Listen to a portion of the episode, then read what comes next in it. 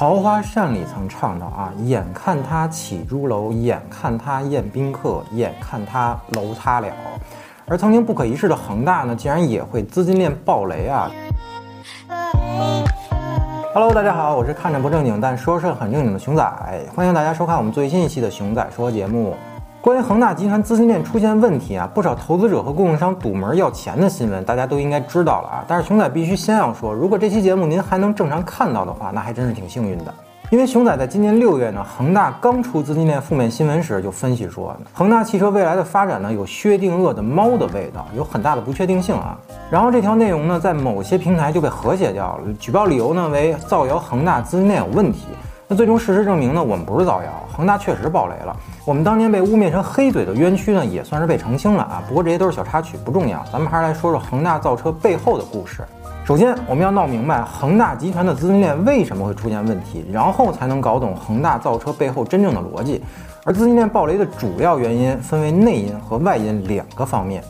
内因主要就是恒大自己的发展战略呢过于激进。其实从差不多二零一八年开始啊，中国房地产行业呢就迎来了真正的拐点。房住不炒的政策真的在慢慢变成现实啊！除了一线城市和比较有发展潜力的城市，很多三四线城市的房价呢都开始陆陆续续见顶了。此时呢，收缩经营规模才是房地产公司的明智之举。但是，一直以来习惯于高举高打的恒大和许老板则没有任何收手的意思啊，仍然是保持多拿地、多盖房、资金高杠杆的经营理念。截止二零二零年底呢，恒大总土地储备项目七百九十八个，总面积呢达到了二点三一亿平方米。土地储备原值呢为四千九百零一亿元，其中一二线城市呢占比百分之六十七，三线城市呢占比百分之三十三。土地储备面积呢在所有房企中啊那是名列前茅。在楼市向好的环境下啊，高杠杆经营呢当然没问题，甚至能帮助企业取得更好的成绩。但楼市不向好时，继续高杠杆无疑是火中取栗的行为啊。此时恒大的雷呢就已经埋下了。外因其实就是国家对于房地产企业的三条红线和一系列的融资限制，譬如从二零二一年开始啊，所有房地产企业都要遵守新的融资政策。这个三条红线啊，分别为：第一个呢，就是剔除预收款的资产负债率不得大于百分之七十；第二个则是净负债率啊不得大于百分之百；第三个呢，就是现金短债比不得小于一倍。那当然，因为咱们毕竟不是财经节目啊，熊仔呢就不详细解释三条红线了。大家有兴趣呢，可以上网上查一查，有很多的专业解读。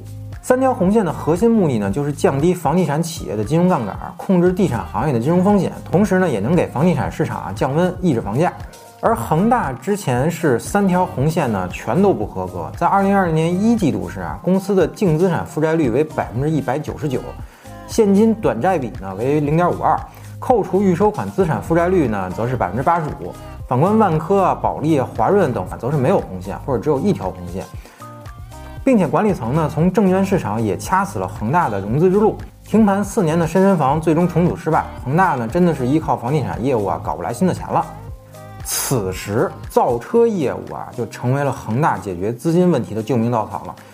其实熊仔我呢对于恒大的造车之路啊也是有观点变化的，但唯一不变呢就是认为恒大造车啊绝对不是简单的为了造车。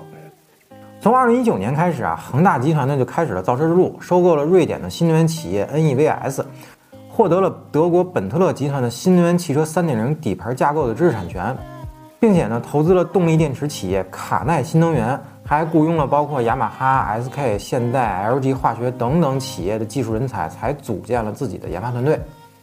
一通操作下来呢，恒大汽车呢是搞得真是有模有样啊，也印证了许老板买买买、合合合、圈圈圈的造车方针啊。当时呢，熊仔我只是觉得以恒大的财力把车造出来呢，还真不是难事儿。当然啊，想做好肯定不容易。但是这么折腾啊，感觉是为了汽车产业园。毕竟呢，住宅楼不好做了，恒大可以转型做工业地产，并且呢，汽车产业园周边居民楼再搞一搞，还能赚钱。那到了去年八月份呢，在港股上市的恒大健康呢，更名为恒大汽车。此时又有人分析说，恒大造车是为了在资本市场变现，因为智能电动车的风口来了嘛，对吧？相关上市公司呢都能有特别高的估值，几十倍甚至一百倍的市盈率都不是问题。譬如做房地产啊，在股市只能有十五倍的市盈率的估值，一年赚一百个亿的企业啊，市值也不就不过一千五百亿罢了。但如果恒大买房送车，把一百亿的利润倒手做到恒大汽车里，股价妥妥的那是百倍市盈率啊，那就是万亿市值了。许老板呢也可以轻轻松松的减持股票套现。熊仔呢当时觉得整个逻辑呢有点不通，但是还是将信将疑的认可了这种说法啊。但是现在看来啊，这还是想多了。恒大造车呢就是为了融资救集团，因为再拿房地产业务说事儿，也不可能从资本市场融来新的钱了，被三条杠压的那是死死的。只有造车这个新的故事才能融资成功。就在今年一月啊，恒大汽车定向增发融资了二百六十亿港币。再加上可以股权质押，反正许老板可操作的空间啊确实不小。不过现在恒大真的资金暴雷后啊，一切都是一场梦了。恒大汽车的股价呢，从最高的七十二港元跌到了最低只有一块六，目前呢也就是三块多钱，真是让投资者们欲哭无泪啊。相比之下呢，类似于最高估值七千亿港币时没有量产车上市，车展的展车呢也只是一个车壳子等新闻啊，我觉得这都不是事儿。那说到这里呢，大家应该都明白啊，为什么标题中说恒大造车和乐视是异曲同工了啊？众所周知呢，乐视和贾会计那是编故事融资的高手啊，从一个普通的视频网站起家，最终把手机、电视、体育、影视等故事编了一溜够，用新故事融来的钱呢填旧故事的坑，成就了所谓的乐视模式。但最终编到汽车故事时啊，那是实在是编不下去了，因为造车真的是太费钱了。孙宏斌和融创的一百五十亿呢，都打了水漂。当时啊，如果假会计学学埃隆·马斯克说要造火箭，并且资本市场呢还信，再搞来几百个亿人民币呢，那 FF 九幺没准还就真成功了。但是历史没有如果。说回恒大啊，大家觉得恒大最终能渡过难关吗？熊仔认为啊，应该问题不大，只要拿出壮士断腕的决心就行了。存疑的是呢，最终需要断腕到什么地步？那些土地资产以什么样的价格出手？但恒大汽车的未来啊，可能就真的不那么乐观了。有人接盘，并且价格合适的话，我觉得大概率呢，恒大会卖掉汽车业务。这点呢，可以参考恒大足球俱乐部就好了啊。但如果没人接盘的话，那可能就真的完犊子了。